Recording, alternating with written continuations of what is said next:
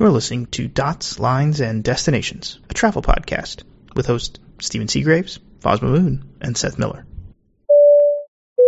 Hello, and welcome to episode 471 of Dots, Lines, and Destinations. I'm Stephen Segraves, joined by Seth Miller and Fosma Moon. Hey, gentlemen. Howdy. Good evening. And uh, we got some some follow up. So last week we were talking about United Airlines no smoking signs and how they work too good, too well, whatever. Uh, and the as we were recording, the planes, the A321 Neos were grounded because they didn't have the right waiver from the FAA about having the signs on all the time. Yep. The planes returned to service later that night. They were only grounded for about five hours, so that's, I guess, sort of good news.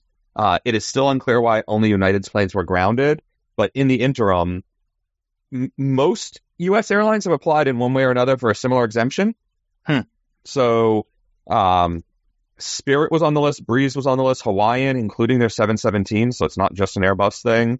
Um, there, there was a whole lot of air, airlines. JetBlue applied and then had to fix their application. That was pretty funny. Um, they put the wrong, uh, the uh, or the extension, like the A320 dash, the part after the dash. Mm-hmm.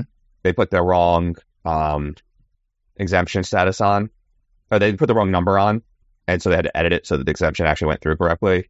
Hawaiian Spirit, JetBlue, JetBlue, Breeze. It's uh, and then the original ones when United had applied, there was also still uh, I want to say Spirit and Frontier were back then as well. Were were on the application list, so everybody's doing it. What's none of them none of them other than United grounded their planes, and somewhat bizarrely, the FAA hasn't just like rubber stamp approved these al- already. But at least the planes aren't being grounded, so that's a good win. Yeah, I, I think we talked about like right after we got off is when they Yeah. ungrounded them. we got off the call. It's like, dang it. Yeah. So, uh, yeah, it's still weird to me that this is happening. I don't know. It's it's the whole thing seems strange. But, you know what? What do I know? Yeah. Yeah, Also, you're right. you Yeah. search- What do you know, Stephen? you search your Twitter posts for the word smoking, which I was doing to try to find my ex posts, excuse me, you get some weird fetish stuff suggested to you. So Yeah, great, just putting that out there, great, great. justifying my uh, Twitter search history now. oh man, oh man. Um, we had some other follow up too about the Thai 787s. Uh, Yeah, so we talked about this a few weeks ago. Rumor that they were going to buy like I at the time it was ninety. Yep. And I guess was it was it with Ed on the episode? Was that one of the episodes we had with Ed? And we were like, none of us could figure out what they were going to do with all of them because it seems like a lot of airplanes. Yeah. Correct. Um, they figured out what they're going to do with a lot of the, all these airplanes, uh, which is well, maybe not all of them, but they they've got a firm order for forty five. Okay, Uh, so they have an idea. they have an idea. Um, but it, and obviously the options are probably about the same number, so it's probably close to the ninety in the end. But Yeah, yeah. they have like you know the screenshot of their current fleet, and it's a broad collection of different types of airplanes, and you know, good times. I mean, 45 is significantly fewer. I mean, it's half of 90. Yeah. It still seems like a lot of planes for them. Yeah, it does. Um, especially given the size of their existing fleet. Like, what are they going to retire to make room for these? At what time and over what time frame? I didn't see a delivery timing explained. Yeah. they're they still Yeah. flying like three? Are they still flying 380s and stuff? I think the 380s are grounded or gone, but they've got 350s, they got 777s, they got 330 Neos, they got they got like six to eight of everything. Not quite Qatar Airways bad, but close. Well, I mean, Qatar at least flies all of theirs. Sort of. Sometimes they outsource the 737 Maxes to random other airlines. You never know. or rebrand them as other airlines, not outsource. They still, you know, use their own staff. But well, anyway, Yeah. I don't know. It's it's a lot of planes, and do we know what types, or is it just loose orders? Like they could be I seven, eight. believe they're nines, Okay. um, which are longer range, and I think probably the optimal size, unless you really, really, really need the capacity. But Yeah, I mean, They have they have 49 wide bodies now, right? So 22 triple sevens and three third 330s. So those are probably all getting ready to be retired. Yeah, I mean, the triple sevens don't necessarily have to be, but do you have an average age on that? It's probably like 15 years. Yeah, let me look. So if it's 15 years when these start to show up in three to five years, that sort of makes sense, right? 20 ish years, you might want to start retiring. 30 years, you really have to start retiring them. Uh, I mean, yeah, I would say the bulk of them were built delivered in 12 and 13. yeah, so those are young. Yeah, unless they need to downsize some of these because these are all 300s, right? Yeah, they're big. They're big seven triple sevens. Yeah, because the 200s are 2006 and 2007. I Yeah. mean, it, it's weird. Thai has kind of been quiet after COVID. Like they were doing all, for a while. yeah, and I feel like they're still trying to figure it out, like how to how do you make a comeback. Um, I don't know Yeah, because at, at one point they were talking about flying back. They were flying to the United States again. If that was mentioned. yeah. Uh, but I feel like feel like that's not the case anymore. I mean, could they do it with the seventy nine? Sure. Yeah, yeah. I mean, they can do right? Singapore. Yeah, they could do like San Francisco, L.A., Seattle, Vancouver. I mean, and it's a smaller plane. Yeah, so maybe it helps. I mean, I actually might actually be closer. I don't know. I have to look at the Great Circle to see what the the distances are. Yeah, I'm blanking on where it falls in relation to Singapore right now. I mean, they could do. I mean, I know Vietnam Airlines does an A350 from Saigon to or Ho Chi Minh City to San Francisco, and that's Bangkok's northwest of Ho Chi Minh City. So And Singapore does Singapore LA on the regular 350-900. I mean, yeah. They got block seats on that though, right? I mean, or All or of them are. restricted. Yeah, I'm sure all of them are. I mean, Si- yeah, because the Singapore uh, 350s, they have to block seats because it's not the premium config. Right. Yeah. Um, Nolinor. How do you say it? No liner? No leaner? I, I don't know. The the Air North or Air North's uh, competitor. I've flown on them. Don't know how to say it. You have? I have. Yeah, I flew on one of their seven three twos. I think. Funny you mentioned the seven three two. Uh, what's happening? Yeah. They just invested three million dollars, I think, to fully refresh and add one more to the fleet. Or bring Wow. one back, I guess. Wow, I was going to say, where do you get a 732 these days? With Venezuela. Venezuela. Definitely get it from Venezuela. Flight Radar actually has a story out today about one of them down there getting refreshed. I assume that's your reference. Well, I'm just saying uh, that, that's where they all are. So- Yeah. Uh, there's there's one in Africa also. Oh yeah, excuse me. Zimbabwe, maybe like it's some sometimes the presidential plane and sometimes used for commercial service, maybe. Oh man, I mean they're great planes for what no leaner wants to do. No liner wants to do. Right? It's Yeah. dirty, you know, dirt runs runways and Gravel. strips. Yeah, gravel. Yeah, the gravel kit, man. I I gotta say the thing about that that yeah, obviously very cool that they're still being able to serve those communities and doing it with a plane that's got more capacity than the DC three, which at least in Western Canada is typically what you find into the more remote uh Hmm. gravelish type environments, um, which also is ancient and amazing. It's still in service, but uh the the way that Nolinor has their uh cabin configured, it's a fully Combi. it's a combi and it's a fully flexible combi. So it's, there's no wall. I think there's no wall. You like look at the cargo if you're sitting at the front. I think so because the way they show it, it's like one to seven cargo pallets at, Mhm. at the front and seats in the back. I think you might be right, and the whole thing's pressurized. Yeah, yeah. Which, I mean, there's got to be some sort of exemption somewhere in terms of firewalls and bulkheads and things like that in terms of what's allowed to really be where and what they can really carry. But yeah, just insane. Yeah, it's cool. It's cool. Uh, I mean, they also have seven three threes and seven three fours and seven three eight. There's that one one seven three eight. Yeah, right. So they don't have. I, I mean, the seven three four is probably the one I should try and go get because that's the Yeah, one. eight hundred. Let's be clear, not a max eight. Yes, yes, an eight hundred, not a max. 8. Who else ever flew the 400? Now that you mention that, I'm not sure I have that type. Oh, Yeah, I don't. I don't. Alaska did. Oh, they did. Alaska had a bunch of them. I'm not still not sure I flew that type. I have to go look my data. I actually didn't know that uh, BA has a. Um, they have like a contract with a couple of like smaller carriers, regional carriers, to fly uh, Dornier 328s. Oh, yeah. Those- Did those replace the Jetstreams with Sun Air? Yes. Okay. It's funny you don't remember that. When we, uh, God, I don't remember which beer this was now. Warner and I flew from one of them in January to uh, Ulsund in, I'm sorry I'm saying that wrong, Denmark, to Hmm. try to get the J31, and I think we ended up on a J32, and he was really pissed from there back to London. I was like, I don't know, it's cool prop, whatever, and he was pissed. Well, I mean, they do. They seem to have a lot of them from the Nordics into random destinations in uh, Yeah. the UK. Yeah, like Yeah. there's one just for AstraZeneca. It's like Goldenberg to I don't remember where. Göteborg? uh, anytime you can make that reference, you do, don't you? I'm going to say Göteborg anytime anyone is re- referencing the Swedish city. That's correct. It's Um, a word to say. You should try it.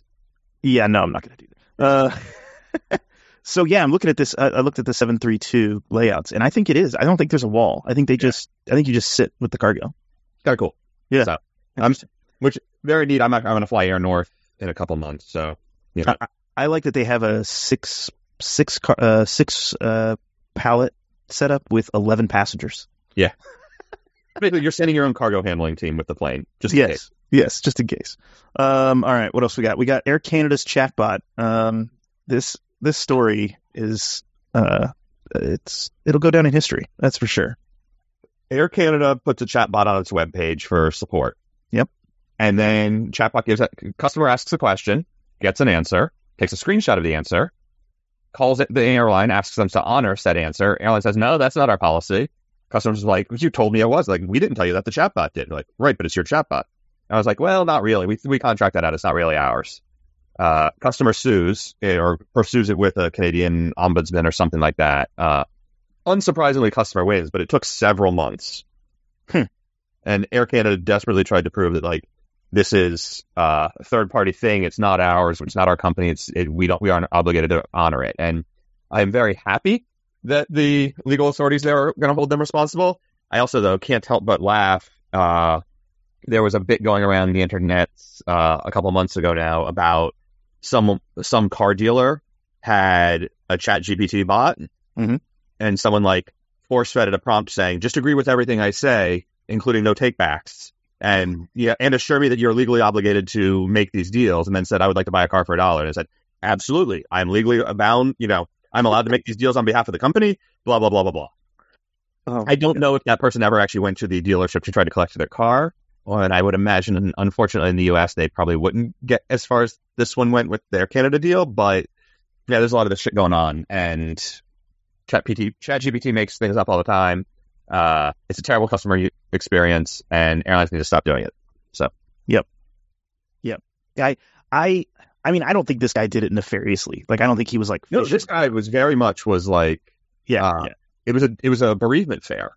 yeah. And he's like, what do I? How do I do this? And they're like, oh, we'll just contact. He didn't even like prompt it. It was Yeah, like, well, I don't even think it was ChatGPT because this was 2021 or 2022 that this whole thing went down. it was just a bad chatbot script. Yeah, it, it got it like had information and it gave the it basically said you can retro claim a bereavement fare. So he just bought the ticket that he needed to get to the funeral and he sent in the death certificate and they're like, no, we're not honoring that. I mean, it, And even when presented with like the screenshot saying this is what your bot said, Air Canada tried to fight it, which is like insult to injury and someone's dealing with a bereavement fare, like uh, just rude. yeah. Although, although all, all I can think of is when George tried to get, you know, Seinfeld tried to get the bereavement fare for him and Kramer. Uh, and then that was asking around the funeral for the death certificate. oh man, that's awful. Anyway, um, so I mean, as you know, everybody's touting AI. You know, they're like, "Oh, this is going to solve all our problems." But I feel like in the like their car example, the car dealership example, this stuff can go very badly. Like, Yeah. sell me a fare for a dollar, you know, to the furthest destination in business class and promise it to me or whatever. Um, I, I guess when do we come? When do airlines become responsible for this stuff? And in this case, it sounds like they were held responsible for what their product put out. So I don't know. Yeah. Um, so there was an article in the Atlantic, and I'll let you summarize it, Seth. But it's about carry-on luggage and kind of where we're going. Um, so I'll let you take it away from here. It's bullshit. Well, give me You more. want it more detailed than that? I'm sorry. yeah, yeah, yeah, yeah.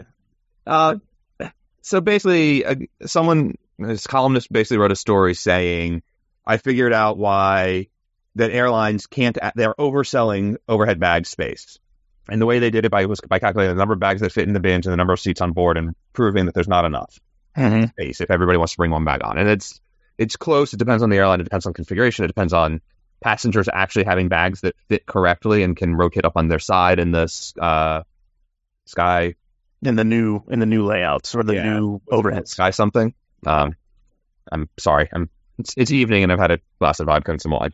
Um, the Boeing Sky cabins and the Airbus big, extra large bin cabins. Um, like we, we've all known this forever. This is someone who either didn't or was just looking for a cheap shot of, you know, fun people to attack with a silly story on the internet. But it's on the one hand, yes, airlines are telling everybody that they can have more bags on board um, than they can probably handle, and that's just based on the fact that the, there's only so much bin space, and there's only and there's more passengers today than there were on any given plane than there were 20 years ago, both for more seats and higher load factors. And in some cases, the bins got a little bigger, but not really, or not not all and not enough. And So there's a, a lot to sort of go through there. But in reality, like, yeah, airlines have been overselling the idea of bin space forever, and that's why we have gate check bags. But the the part of it that you know, and they, he gets into the gate lice concept and all these other things, and like, why don't you know, even people where check bags are free aren't willing to check them because they don't they value their time and this and that. And end of the day, I look at it, and my only thought is, or you go to any country outside the United States. Yeah, and, and, and see people checking bags. You see people checking bags. You see people carrying reasonable sized bags on the plane. You see that it doesn't take 45 minutes to board a 70 seat plane. Like, yeah, I mean, I, I would generally agree with you. I mean, if you can board a you know full triple seven in Japan in you know 20 minutes, 20 minutes, yeah, yeah max. Uh, I mean, that's a large plane, but you can you can go pretty much anywhere. Um, and I mean, I, am thinking of like UK, Portugal, places I've flown recently. Like we're even yeah. back from like Denmark, right, or where we were at in, uh, you know, uh, Antwerp. The pe- we boarded a full A321 in 15 minutes. Uh, yeah. And the the overhead bins were definitely not full. So, I. Yeah. No. It's and listen, like the thing about it in Japan and some, you know, in Europe, it's not quite as this doesn't work quite as well in Japan. It does, but like there, you are relatively unconcerned of, as to whether your bag is going to actually show up at baggage claim. Yep. And you're relatively unconcerned at how long it's going to take for it to be there. If I know, and I've actually started checking bags more and more lately, just because, for I mean, either for a variety of reasons, but generally speaking, I just don't want to deal with it when I'm stuck in the like sitting in the terminal. And as a general rule, if you tell me my bag's going to show up where it's supposed to be quickly, yeah, I'm happy to let you handle it and not have to deal with my shit myself. Like that's yeah, great. Yeah. That makes my life much much easier and much much better. The part where you want to charge me extra for that and then not deliver so often makes it less appealing. Mm-hmm. And I mean, I think there's also an enforcement problem with U.S. area U.S. carriers, right? Of people bring. I saw someone bring four bags the other day on the plane by themselves. I'm like, is it no one? No one's going to say anything. Like we just this is just happening. Yeah. uh, and it's not my place to say anything, but agents don't want to deal with it either. People don't want to get into arguments over this stuff. It's part of it's just cultural, uh, I think. Um, I don't know, Foz. What do you think? I think they should start charging for overhead bags. that I didn't see that coming. So I, I legitimately airlines think, do. Well, I think they should. I, if anything, give everyone a free check bags of carry-on size, but charge for carry-on. Hmm. Do you think they could actually deliver on the checked bag if if you gave it free? I mean, how like in the grander from a percentage standpoint, how much luggage really gets lost or yeah. delayed? Yeah, yeah. Very more than should, but actually very little. Yeah, it's a statistics game, right? It sucks when you're that person, no doubt. But like you know, coming back from Vegas last week, I watched some of these bags that were coming on the plane. I'm like, there's no way this is going to fit, and I just sat there and watched. And sure enough, 20 minutes later, five or seven bags have to come back upstream. And it just slows everything down. It pisses people off. It yeah. Yeah, and, and, part of it is just the courtesy of you get to your row. If your bag doesn't stuff it, get in really quickly, then step out of the aisle so people can pass. Yeah. Well, they don't. They don't do that though. That's like yeah. No, I think you know it's funny. These other these bins, these new bins you're talking about. So I actually think it's caused some problems for flight attendants. Um, because people do put their bags in sometimes the correct way, the way you know up on their sides, basically. Mm-hmm. Um, and I've seen flight attendants struggle because even if they're up on their sides, if the bag is too long or just outside of the normal constraints of the bag sizer, it doesn't fit or it gets caught or, you know, it, you can't see all the way into the bottom of these bins unless you're like up on the side of the seat. And so there might be something down below the bag that you didn't notice when you were putting your bag in. And so they have trouble closing these bins and it just takes longer because they have to rearrange it. Like they have to become Tetris players, um, to make it work. Well, unless I forget that the United official flight attendant bag doesn't fit in those bins sideways. That's true. Fair enough. Yeah. Yeah. Yeah, I have. I, I want to be on a I'm hoping to switch to an A320 for an upcoming flight, just so I, maybe I can get lucky and get the new cabin. Um, just to see it and see how it works. Because I know on the Maxes, it's there's more overhead space. Like I actually had a full, completely full flight last week um, on the Max Eight, and it, there was still overhead bin space throughout the plane, which was good to see. But it's still the flight attendant had to struggle with putting the bags up. So, yeah, I don't know. I don't know the answer. I mean, I like your suggestion, Foz. I just don't know that that, that would fly in the U.S. Why? Well, I mean, if people didn't check bags to this extent until they started charging for bags. So you mean- Spirit Airlines and Frontier charge for carry-ons, guys. This is not new. Yeah. Fair enough. Fair, yeah, fair point. Delta, I mean not Delta. United arguably charges for it in the context that you can't bring one on if you buy a basic economy fare. Yeah. Yeah. Anyway, Do they enforce? Do, have you guys seen them enforce that recently? Uh, I'm usually not in the gate area when Group Nine is boarding. For BE, yeah. Nine. B- for BE, yeah, they, they still enforce that pretty aggressively. Okay. Okay. Um. Yeah. So anyway, want to hear listeners' thoughts on that? Maybe uh, maybe we're missing the point. I don't know. Uh, Qantas needs domestic ETOPS. What? I guess you didn't see that picture. There's a No. screenshot making the rounds the other day of a flight from Perth to I think Brisbane that went like up through the middle of the not Brisbane, uh, Melbourne. It's on the south coast, right? Yep. You got this backwards, and it went like basically north or east northeast across the country, and then got far enough east and made a hard right turn and went south to get down to Melbourne. Because it couldn't fly over like the Great Australian Bight. Th- there was uh, a problem at Adelaide Airport, Uh, and they couldn't use it as a diversion point during the trip. and because there's so few airports in the center of the country, with Adelaide out of service, they had to stay in order to stay within ETOPS range. So even on a domestic overland flight, ETOPS is an issue, or can be. uh, should we change the name? To, It's extended twin engine operations. oh, I was going to say engines turn or people get sunburned. Yeah. um, and it, it used to be extended something over water, right? And Yeah. it's not even. It's also not even called ETOPS anymore. It's actually there's a different name for it now. Uh, don't come here with facts. What do you think this is? Professional podcast? Come on. No, definitely not. Uh, absolutely not. Um, yeah, I'm trying to see if I can find what it's called now. But yeah, they changed the name since. Uh, I don't know. Anyway, yeah, that, it's just that's just a funny one. Yeah, yeah, it is. I Icahn, Carl Icahn has bought into JetBlue a ten percent stake, and he gets two board seats. Yeah, good luck with that. I mean, if you know anything about Icahn, like I work with a company, one of my clients uh, has Icahn as basically their owner now.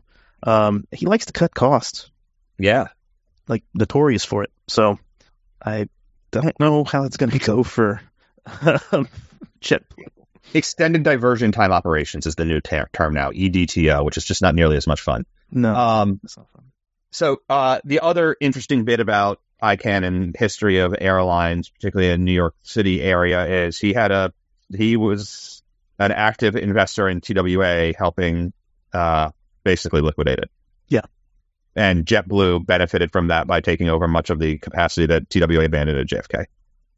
I mean, if they liquidated, They're not going to liquidate. I'm just I'm just throwing it out there. Okay. I mean, it, but what he could be trying to do is tr- at least trim it down, right, to get it more profitable or at least profitable. Again, yeah, obviously, I mean, he thinks it should be profitable. Otherwise, why would you invest? Um, but because you want to sell it off. well, it's different versus profitable, right? And the problem with an airline is how much do you have as unencumbered yeah, uh, hardware like airplanes and stuff, and how much is can generate revenue. So, what it, it'll be interesting to see where things go. The board seats they got two, they expanded the board. So they didn't replace anybody. They added two more board seats. They're non-voting members until the next annual meeting, and then at the next annual meeting, those uh, board members become voting part part of the board. Hmm. I thought that was a little interesting. Wait, so if you're if you're Icahn, where do you cut costs in JetBlue? Free Wi-Fi? Okay, how much is that really going to bring in? Well, right. I mean, I don't know. Right, at a time when the industry is slowly going to that way of giving it away, he could reverse it for a short period. could could he look at like where they're like operationally not great? Like, would he focus on just Boston and JFK and Florida, and that's it, and say everything else? Maybe maybe he ends Europe or ends Amsterdam or some Yeah. of these others. I wouldn't be. I mean, I- hard to say. You know, airlines are notorious for telling the world that everything is great in their network right up until the minute Cleveland's no longer a hub. Um, Yeah. Right, most profitable hub in the business until the day they decided to dehub and said it was a terrible money cash sink for years. So, um, that said, new markets, new routes. I have to assume that given the costs, the European routes are maybe doing great in the summer, but a rough go in the winter. Right, Foz and I both did JetBlue flights where eighty percent of the business class cabin was non-revs. Yeah. and admittedly, off-peak travel to and from Europe in mid-January that's not abnormal for any airline, but still not great. Maybe maybe he invests in mistake fare finding software. I don't know. Wait, that, that exists? I don't know. Does it? Yeah, but AI, baby. Uh, uh, so tell me about um, Hawaiian and their shareholders. um, they're ready to sell to Alaska. Okay. At this point, do we where do we think this goes? Right. Hawaiian's all for it. Alaska seems like they're still on board. Do we think this passes muster with the, you know, Department of Justice and FTC? Right? Yeah. It's just DOJ at this point for antitrust. Um, if they could get the deal closed, if they, I actually wonder if they don't slow roll it on purpose to see if the administration changes. Hmm. If they try to push it through with this administration, I think there's a pretty good chance it's opposed. And we talked about this a little bit when it was first announced. Roughly 10% of the capacity overlaps, and it's leisure fares to Hawaii. Like, arguably, that's enough for the DOJ to go after it for the same reason they went after JetBlue and Spirit. Yep. Except Hawaiian's like on the ver- verge of insolvency. Like And Spirit isn't. I don't think in the same to the same extent. Fair. Um, that is a defensible. That is one of the lines of defense that is allowed in the. Yes, we understand we're removing a competitor, but the alternative is the competitor just goes out of business on its own. So, um, that is sort of an exception to the merger rules and antitrust stuff. But I, I would think that the current administration would probably try to challenge it. Yeah. Uh, Do you, do you think if a Republican administration comes in, they don't? yes. They're just going to let it happen? Yes. Do you think it needs to be opposed at this point? Like based on the merits? I mean, I think Hawaiian is really struggling, and Yes. it, they could go under. I mean, I, th- I think it's a real possibility. And if they go under, it's disastrous to the local economy. Yeah. Right. The inner island stuff is so imperative to survival there. If Spirit goes under, no one really cares. A lot of people don't have as cheap a vacation in Florida. You did you read? Didn't you read the ruling? I, I did read the ruling. I just, This one's for you. oh man. Anyway, But I think the difference is Spirit can shrink to survive. Hawaii can't really shrink. yeah, that's a good point. Like they could shrink. I don't know that anyone's going to pick up the slack. Oh, Maybe Southwest. But what, what do they? What do they shrink? part- Some of Sorry, the, go or what do they shrink? Right. Some of the ma- the mainland stuff, and that's not really going to make a dent. Yeah, I think you have to you have to shrink the domestic feed or the domestic or not. I mean domestic, stuff, but inter island stuff. You probably have to cut the international, just like JetBlue. That's what I was thinking. It's like, do, do you cut? You've already dropped China. Do you drop South Pacific? Do you drop J- uh, Japan? They've already started cutting that. Um, Mhm. And some of the South Pacific stuff is they're the only player to some of those islands. Obviously, not Australia and New Zealand. Uh, maybe New Zealand, but um, there's some weird, some weird stuff there. Like American Samoa, right? That's the only way to get there from the mainland. Right. There's some of that. And if they disappeared, like, would there be a way the government could backfill it somehow? Would it, like, critical feed to make sure there's cargo operations at least? I wonder there's if some United, weird stuff you think there. United would pick it up? Guam's a long, long way to backtrack, but it's possible. And then, anyway, But where is where is the traffic going? Is it going to Guam or is it really going to the mainland? Right. Because Mhm. even getting Yeah. from Guam to the mainland, you still have to go back to Honolulu. It doesn't make sense. or Japan. Yeah. yeah. Um, Like we- yeah, and yeah, this is my honeymoon I did too. Um, now th- there's also why just United. Like some, how much of that stuff? How far away is American Samoa? Doesn't it have to be a wide body? Could it be a 737? I think Can- it could be a can- I think it could be a 37. Yeah, because Fiji Air does up here, Honolulu up here. Yeah. So Pago Pago to Honolulu is um 2,600 miles. You could do that with a 737. So Southwest takes it. Why not? Yeah, fair enough. I mean, or anyone else, but obviously it takes time to ramp that stuff up, and you probably want a wide body for cargo reasons that Southwest can't handle. But you know, interesting option. And also, if United does it, why would they have to go back to via? They don't have to go via Guam. They can just run it through Honolulu. They could. Yeah. I mean, I was. They've already put a number of wide bodies there a day. Just have one of them shift. Yeah, I'm thinking. I'm thinking Guam. You could maybe get a U.S. You could that could probably make Guam viable to the United States, like a nonstop. A nonstop. Yeah. Guam is 3,600 miles to Pago Pago, so Not much. Not much. it's way the wrong direction. Yeah, and you can't do that on a 737. Yeah. Um. Yeah, it's it's weird. I don't know. I don't know what the the answer is. I I just I think they're in dire straits at this point. Yeah. So. Well, Uh, yeah. Allegiant. They have started loading max flights into their schedules. Yeah. Um, mostly out of Florida. Not too much of a surprise there. They said they were going to focus them on their bigger bases. Mostly, A, they need the capacity, and B, they need the ability, they need a s- economy of scale to have crew working them, and then also the ability to fail back to the 320s if they need them. Yeah, yeah. So, later, I think it's August, September timeframe they're showing up in the schedule right now, but we'll have to see what actually happens. Um, and then United is swapping Newark for Dulles, uh, starting June 27th for four markets in Pennsylvania. Um, what is this? Wilkes-Barre, uh, what's MDT? I don't remember that one. Harrisburg, Harrisburg, Philadelphia, and is that State College?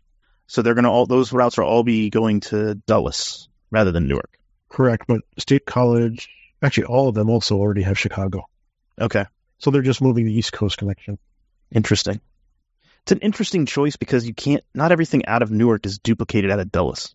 Yeah, but they, all these routes used to go to Dulles, with the exception of uh, Wilkes-Barre, Philly, Harrisburg, um, and State College used to go to Dulles at some point in the past.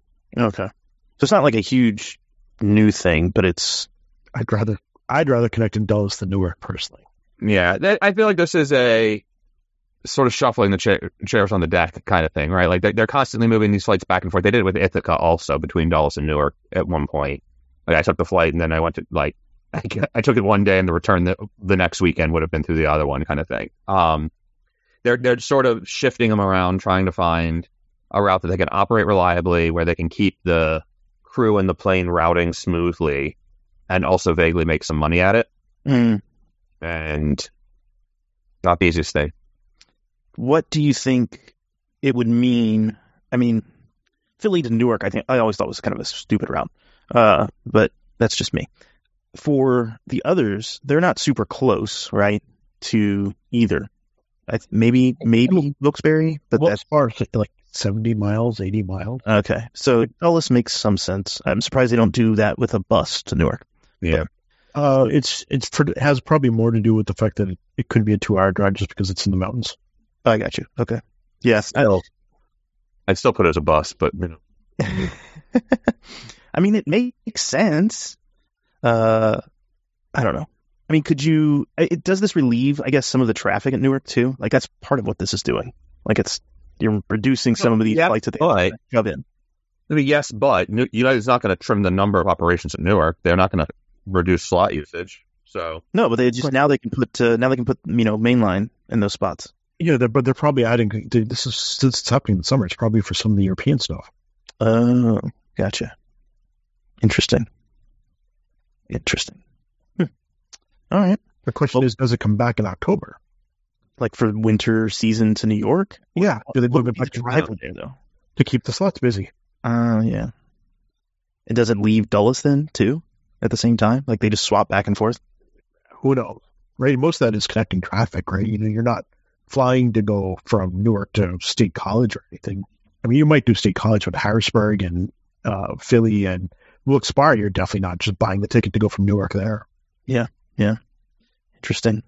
Hmm. Um, we got a bunch to talk about in the bonus topics for our Patreon subscribers. We're going to talk about uh, fake ATC, some A380 maintenance, um, some new seats, uh, A4A in Dublin, uh, Tulum, and some news there, uh, Boston, Honolulu, and uh, an Air Serbia incident. So stick around. I need to correct Foz here. I'm sorry. 2.1 passengers per day between uh, Newark and Wilkes-Barre. Thank you very much. Those those people are going to be super disappointed. September 2023 DOT data: two passengers a day. Okay, Um, I was get it right. Jeez. and 0.3 passengers per day to Dulles. Wow. But presumably that changes when the nonstop flight shows up, because as it is, they all had to connect either via Newark or a double connect via Cleveland and Newark. That's sexy. That's someone found a mileage run there and ended up in a DOT, as a DOT statistic. Dulles, Cleveland, Newark, Wilkes-Barre is it. It shows up here as a routing. Oh my God.